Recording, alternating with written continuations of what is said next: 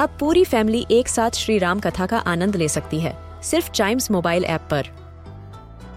जानिए श्री राम के बचपन से लेकर दशानन वध तक का सफर, सरल रामायण घर के सभी सदस्यों के लिए। आज ही डाउनलोड करें चाइम्स मोबाइल ऐप एप्पल या गूगल प्ले स्टोर से।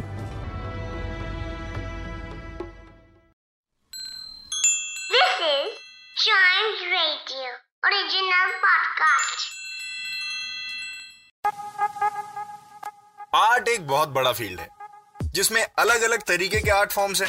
लेकिन जब आप आर्ट फॉर्म्स का सर्वे करेंगे ना कि लोगों में कौन कौन सा आर्ट है, तब आपको एक कॉमन आर्ट सबके अंदर मिलेगा।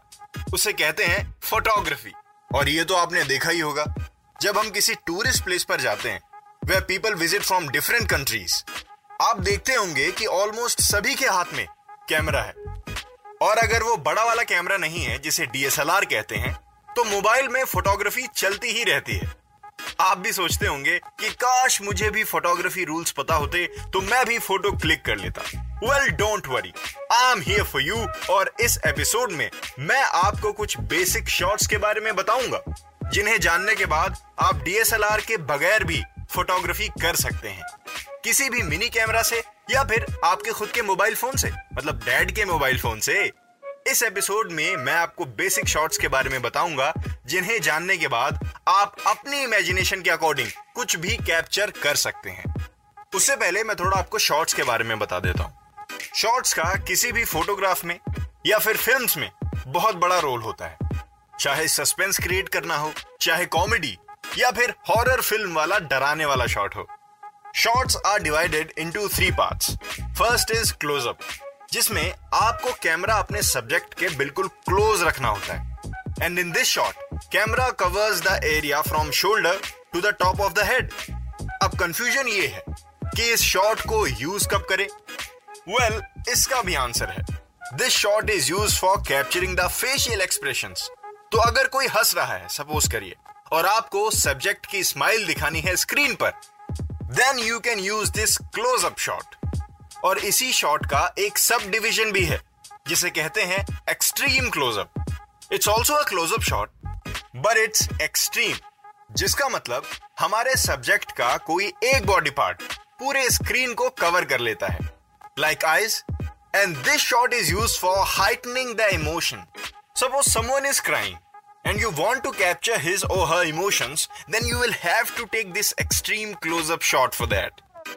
अब आते हैं दूसरे type of shot पे. Now the second type of shot is called mid-shot, यानी medium shot. और ये shot तब use होता है जब हमको facial expressions के साथ साथ हमारे subject के body language को भी cover करना होता है। और अगर आप किसी object की photo ले रहे हैं, उसमें भी same rule है, बस ऑब्जेक्ट के बॉडी लैंग्वेज और फेशियल एक्सप्रेशंस को नहीं कवर किया जा सकता, because object is a non living thing. लेकिन शॉट मिड ही रहेगा, मतलब मीडियम शॉट। और इसका भी एक सब डिवीजन होता है जो कि ऑब्जेक्ट से ज्यादा सब्जेक्ट पर यूज होता है, उसे कहते हैं medium long shot. And this shot shows the body from mid thigh to top of the head. और इसमें सब कुछ मिड शॉट जैसा ही होता है, बस इसमें थोड़ा सा सराउंडिंग भी इंक्लूड हो जाता है कि आप फॉरेस्ट में हैं, घर पर हैं या फिर अपने घर के टेरेस पर हैं। वेल, अब बारी आती है थर्ड टाइप ऑफ शॉट की, जिसका नाम है long shot. And this shot shows the full body from feet to top of the head. और इसको यूज कब किया जाता है? इसे तब यूज करते हैं जब हमें ये दिखाना होता है कि हम कहां खड़े हैं या फिर कहां बैठे हैं, because it includes half of our surroundings. And yes, इस शॉट का भी एक सब डिवीजन है जिसे कहते हैं वाइड शॉट या फिर एक्सट्रीम लॉन्ग शॉट। और ये हर शॉट का किंग होता है, क्योंकि इसके नाम से ही पता चल रहा है कि इस शॉट में सब कुछ इंक्लूड होता है, from subject to object to surroundings to everything. तो 3 टाइप्स ऑफ शॉट और उनके सब divisions, it's that easy. Close up, mid shot, long shot. तो ताजमहल के सामने अगर आपके डैड खड़े होके बोलें कि बेटा मेरी एक अच्छी सी फोटो क्लिक कर देना, देन यू नो आपको क्या करना है, किस शॉट को लेना है। It's up to your imagination. और अगर शॉट्स में कंफ्यूजन हो तो तुरंत इस पॉडकास्ट को सुन लीजिएगा on Chimes radio app. My name is Nitin.